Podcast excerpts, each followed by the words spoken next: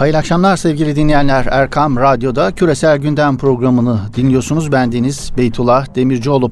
Küresel gündemde ön plana çıkan gelişmelerin perde arkasına ışık tutmaya çalıştığımız programımıza hoş geldiniz. Bugün 2019'un bu ilk Küresel Gündem programında başta bölgemiz olmak üzere dünyayı neler bekliyor sorusuna ilişkin uluslararası analizlerde dillendirilen öngörüleri, tahminleri paylaşacağız. Dünyada bu yıl uluslararası alanda Suriye, Yemen, Afganistan ve İran'ın aralarında olduğu 10 bölgede yaşanacak gelişmelerin dünya gündeminde ön plana çıkması öngörülüyor.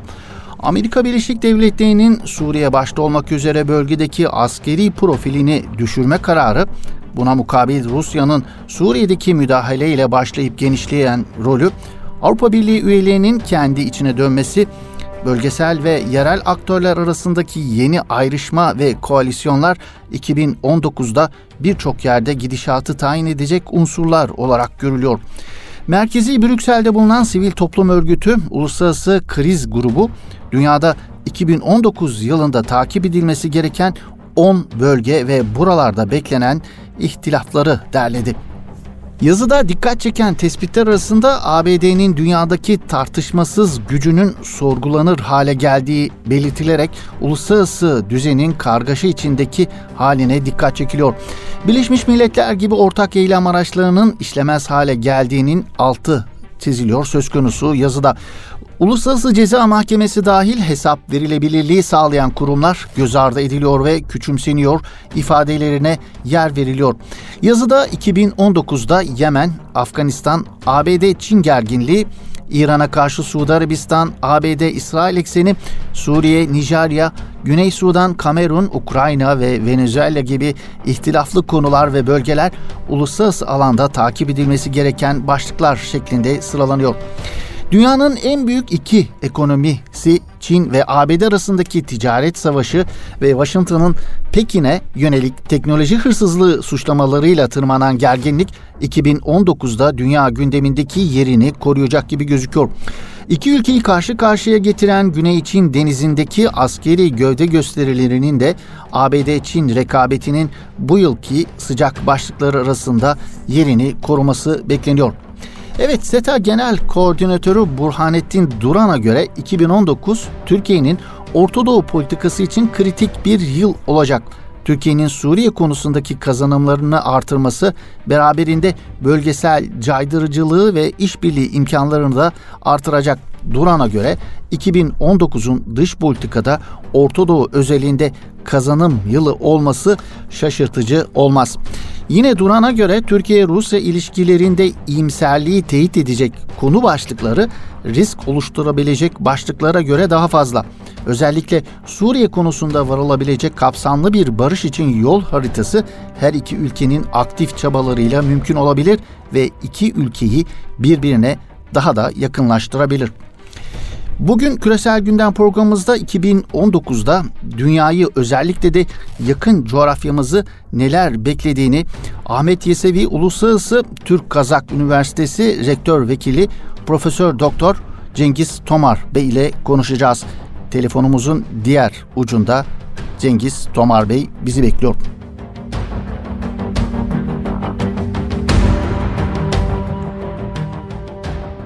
Kıymetli hocam 2019'da dünyayı özellikle de yakın coğrafyamızı neler bekliyor sorusunun cevabını almaya çalışıyoruz. Bu noktada sizin de görüşlerinizi, tahminlerinizi almak isteriz doğrusu. Malum özellikle Donald Trump'ın e, sürpriz olarak nitelendirilen Suriye'deki ABD askerlerini çekme kararı sorusu e, değişen dengelerin ne getirip ne götüreceği tartışılıyor özellikle Orta Doğu'da. E, Suriye'nin nereye evrileceği ve bu evrilmenin bölge üzerindeki etkilerinin ne olacağı konusunda sizin öngörüleriniz, tahminleriniz e, nedir? E, Suriye eksenindeki gelişmelerden başlayarak Orta Doğu'yu önümüzdeki dönemde neler bekliyor sizce? Sorumuzla başlayalım isterseniz. Evet, sağ olun. İyi yıllar. Ee, tabii şimdi sosyal bilimlerde öngörüde bulunmak oldukça riskli. Hele Orta Doğu'da daha da riskli e, söylediklerimizin çıkma oranı yüzde elli veya e, çıkmama oranı da yüzde elli e, ama Orta Doğu'yu takip eden e, birisi olarak yine de bazı öngörülerde bulunmamız mümkün. Evet. Tabii e, Trump'ın çekilme planı çok ani oldu. Kendisi öngörülemez bir e, şahsiyet. Bu tabii Amerika'da e, kendi içerisinde bunu öngöremedi. Pentagon'da, Savunma Bakanlığı'nda önemli kırılmalara yol açtı. Bizim de beklemediğimiz bir hadiseydi. Ancak tabii Trump'ın şahsi, nevi şahsine münhasır bir yapısı var. İş adamı kendisi. Olaylara sürekli olarak devlet adamı mantığından ziyade e, ne getirir ne götürür. Hani bunu yaparsak ne elde ederiz, kaç para e, gelir, kaç para gider. Çünkü dün bir konuşmasını dinledim Trump'ın e, resmi bir toplantıda sürekli cash'ten bahsetti. En az 15 defa cash kelimesini kullandı. Yani nakit e, kelimesini kullandı. Hakikaten e, olaylara böyle bakıyor. Sanırım Suriye'de de özellikle Sayın Cumhurbaşkanımızla görüştükten sonra tabii biz konuşulanların içeriğini bilmiyoruz ama bir maliyet fayda analizi yaptı e, ve Suriye'de kalmanın e, Amerikan çıkarlar açısından özellikle de maddi açıdan çok faydalı olmadığını düşünerek Türkiye'nin de e, bu manadaki ısrarlarını ilk defa olarak dinleyerek e, çekilme kararı aldı. Ancak da bu da e, çok temkinli yaklaşmamız gereken, ihtiyatlı yaklaşmamız gereken bir husus. Çünkü yine dün gelen açıklamalar işte YPG'yi koruyacağız veya işte hemen çekilmiyoruz bir süre vermedik gibi çok ikircikli bir yaklaşım. Hatta bazı e, yayın organlarında özellikle Arap basınında e, şöyle bir şey de var. Türkiye'yi bir tuzağa da çektiği şeklinde. Mesela biliyorsunuz e, Irak'a girdiğinde Saddam'a bir yeşil ışık yakılmıştı. Hani bu tür bir tuzak olabilir şeklinde yorumlar da var. Ancak ben daha olumlu yaklaşıyorum. Trump'ın bir e, fayda analizi yaptığını e, ve Türkiye'nin bu manada çok önemli istikrarlı bir ülke olarak e, Rusya'ya da oldukça fazla yaklaştığını gören Trump'ın burada bu manada bir adım attığını düşünüyorum ve öyle olmasını da temenni ediyorum. Bu tabii Türkiye açısından önemli. Bizim temelde Amerika ile iki anlaşmazlık konumuz var. Bir tanesi bu PYD, YPG meselesi, ikincisi FETÖ elebaşının durumu. Evet. Ee, tabii daha acil akut olan e, Suriye'deki e, PYD, YPG meselesi. O böylece çözülmüş olursa sanırım Amerika-Türkiye ilişkilerinde de bir düzen olur. Tabii bu da tekrardan Rusya'yı e, rahatsız edecek bir durum. Onun Rusya'nın açıklamaları da bu sefer e, bakıyorsunuz hem işte terörle birlikte mücadele edeceğiz Türkiye ile şeklinde hem de işte Membiç'in e, rejimin eline geçmesi gerektiği veya o YPG topraklarının o da abu altından aslında Türkiye'ye sopa gösteriyor. Aslında şu anda Suriye'de durum bence hani öngörülemez biçimde Amerika'nın e, çekilirim demesiyle biraz daha karıştı. Çünkü e, rejimin de YPG'nin de hem rejimle hem Rusya'yla hem İran'la hem e, İsrail'le görüştüğünü biliyoruz. Çünkü Türkiye karşısında e, tek başına kaldığı durumda e, bir şey yapması mümkün değil. Tabi burada en önemlisi e, Rusya'nın tavrı. Bakalım Rusya ne yapacak? Çünkü burada belirleyici olan o. E, Rusya'nın e, Türkiye ile Suriye'deki e, tavrı e, bence belirleyici olacak ama kısa vadede bu sorunun çözülmesi zor görünüyor. Çünkü evet. yani en azından savaş bir manada Suriye'de konsolide olmuş gibi görünüyor. Hani çok fazla çatışma şu an için yok.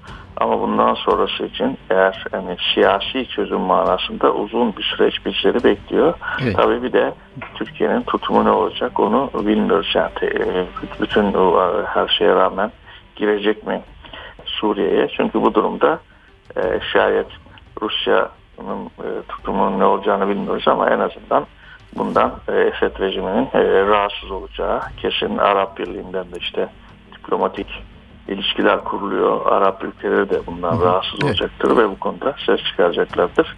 Evet. E, şu anda aslında Amerika'nın çekilme kararıyla biraz daha bilinmez e, bir e, denkleme e, dönüşmüş durumda siyasi evet. açıdan. Onun için kısa vadede ben Suriye'de bir siyasi çözüm beklemiyorum. Biraz daha uzun bir zaman alacağını düşünüyorum. Evet. E, şimdi malum önce Sudan Cumhurbaşkanı Ömer El Beşir'in e, Şam'ı ziyaret etmesinin ardından Birleşik Arap Emirlikleri 2011'de kapattığı Şam'daki büyükelçiliğini geçtiğimiz günlerde resmen yeniden açtı.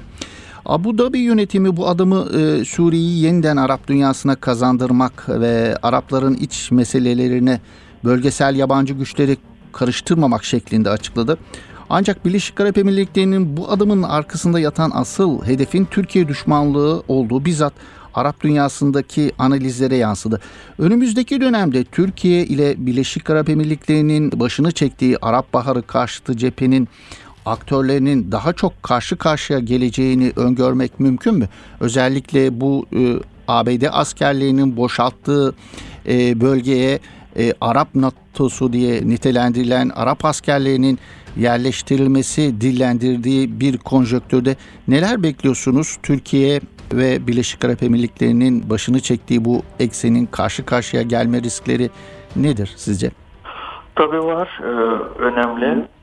Ee, tabii Suriye'de rahatsız oldukları iki e, e, şey var, devlet var. Birisi İran, e, diğeri Türkiye. Bu açıklamalar e, bununla alakalı e, olabilir. Evet. Şunu söyleyebiliriz.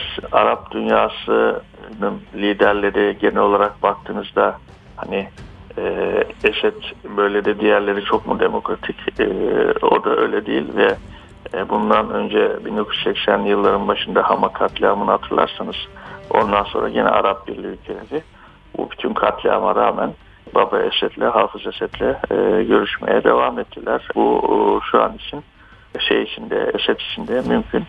Orada tabii İran'da, İran etkisinde belki uzaklaştırma çabası orada önemli. Yani diplomatik ilişkiler kurarak biraz daha Esed'i Arap dünyasına yaklaştırma.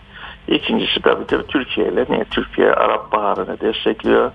Türkiye demokratik e, bölgedeki hareketleri destekliyor. Yani İran'la ki anlaşmazlık farklı bir boyut. Çünkü İran'ın nüfuzuyla, işi nüfuzuyla alakalı Körfez'de. Ama Türkiye'deki anlaşmazlık ise daha çok Türkiye'nin e, Arap dünyasında demokratik açılımları desteklemesiyle alakalı. Tabii bu iki hususta Körfez'deki ülkeleri e, rahatsız ediyor. Zaten e, temel problem Arap dünyasında burada. Bu ülkelerde herhangi bir demokrasi, demokratik bir tutum gelişmediği müddetçe diğer bölgelerde de demokratik bir tutumun gelişmesi çok mümkün görünmüyor. Çünkü e, Arap dünyasının kasası dediğimiz e, yer Körfez ülkeleri. Büyük mali imkanları var. Yani bunu Mısır'da da gördük, başka ülkelerde de görüyoruz. E, onun için bunun tabii hem Türkiye hem İran ayağı var. Türkiye'nin e, Arap dünyasında yani Türkiye'deki olduğu gibi bir e, demokratik e, insan haklarına dayalı ve halkların reylerini, halkların görüşlerini temsil eden, e, edebilen yapılar geliştirilmesi e, isteniyor. Tabii bu da Türkiye'ye karşı ihvancı suçlamalarının yapılmasına yol açılıyor. Aslında yani bunun ihvancılıktan ziyade daha ziyade e, halkın seçtiği kişilerin, halkın onayladığı kişilerin yönetime gelmesiyle ilgili halkların. Tabii bu Arap dünyasında sürdürülemez bir durum. Yani ne kadar sürer bu 10 yıl 20 yıl ama mutlaka e, özellikle iletişimin bu kadar geliştiği bir dönemde gençlerin çok farklı her şeyden haber alabildiği, görebildiği bir dönemde bu arkaik yapıların e, kalması çok uzun müddet e, mümkün gözükmüyor ama bu 10 yıl 20 yıl tabii bunun para gücü biraz bunu bunda etkili. Bir de tabii batılı devletlerin aslında demokrasi, demokrasi havarisi olan batılı devletlerin hiç öyle bir problemlerinin olmaması gerekiyor. Yani Esed, e, Esed'e düşman olanlar işte demokrasi filan diyenler veya satlama Körfez'deki aynı şeylere hiçbir e, karşılık vermiyorlar. Çifte standart veya ikiyüzlülük e, hipokrasi dediğimiz şey oldukça yaygın. Bu manada Türkiye e, batıdan ayrışıyor bir İslam ülkesi olarak, bir Müslüman ülke olarak bu Arap dünyasında İslam ülkelerinde demokratik halkların isteklerine dayanan yönetimler kurulmasını istiyor ve aslında Türkiye'nin başına gelenlerin büyük kısmı da son dönemde yani hem ekonomik olsun hem darbe teşebbüsü olsun bunlarla çok yakından e, alakalı bence. Anlaşılan o ki Amerika e, çekilse bile Arap ülkeleri, Arap Ligi, Arap Birliği e, Esed'le ilişkiler kurarak e, Türkiye'yi e, ve İran'ı e, Suriye'de oyun dışında tutmaya çalışacaklar. Evet Cengiz Bey son sorumuz olarak 2019'un dünya gündemini belirleyecek en sancılı konu olarak e, neyi öngörüyorsunuz? Hem Orta Doğu hem Asya Pasifik hattında dahil olmak üzere. Ya tabii işte Amerika'nın e, Asya Pasifik'te bir mücadelesi var. Çin'le yoğun bir mücadelesi var. Rusya'da Orta Doğu ile bir mücadele var ama hem Afrika'da hem Asya Pasifik'te Çin'le e, yoğun bir mücadele var. Bu e, makro planda devam edecektir. Çin de buna karşı işte İpek yolu gibi, demir yolu gibi, yollar gibi dünyanın her tarafında, Orta Asya'da, Afrika'da buna karşılıklı hamleleri var. Tabii bu önemli. İkinci husus Orta Doğu tabii sıcaklığını koruyacak gibi gözüküyor. Ee, önemli hususlardan bir tanesi. Tabii bize bizim e, aslında Uygur Türkleri problemi var. Yine Myanmar problemi var. Bunlar uzun vadede devam edecek e, şey unsur olarak. Tabii bir de şu gördüğümüz e, dünyada genelde liberal demokrasilerden e, daha bir dönüşüme doğru gidiyor. Daha sert rejimler ortaya çıkıyor dünyada. Hani Trump da bu manada buna yakın. 80'li 90'lı şey 90'lı 2000'li yılların başı daha çok liberal demokrasilerin ön plana çıktığı bir dönem oldu ama bundan sonra daha ziyade daha otokrat liderlerin başa geldiğini görüyoruz. Bütün dünyada böyle bir trend var. Bundan sonra tabii mücadelelerin daha sert olacağı e, öngörülebilir. Tabii mülteci problemleri önemli sorun olmaya devam edecek dünyada. Genel olarak e, benim söyleyebileceğim şeyler bunlar. Evet Profesör Doktor Cengiz Tomar Ahmet Yesevi Uluslararası Türk Kazak Üniversitesi Rektör Vekili. Çok teşekkür ediyoruz efendim bu değerli katkılarınızdan dolayı. Rica ederim. İyi.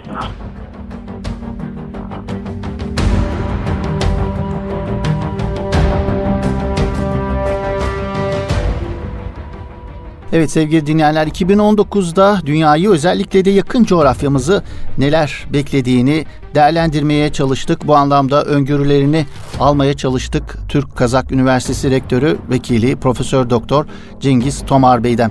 Evet bir küresel gündem programımızın böylelikle sonuna gelmiş bulunuyoruz. Yeni bir küresel gündemde buluşmak ümidiyle. Hoşçakalın efendim.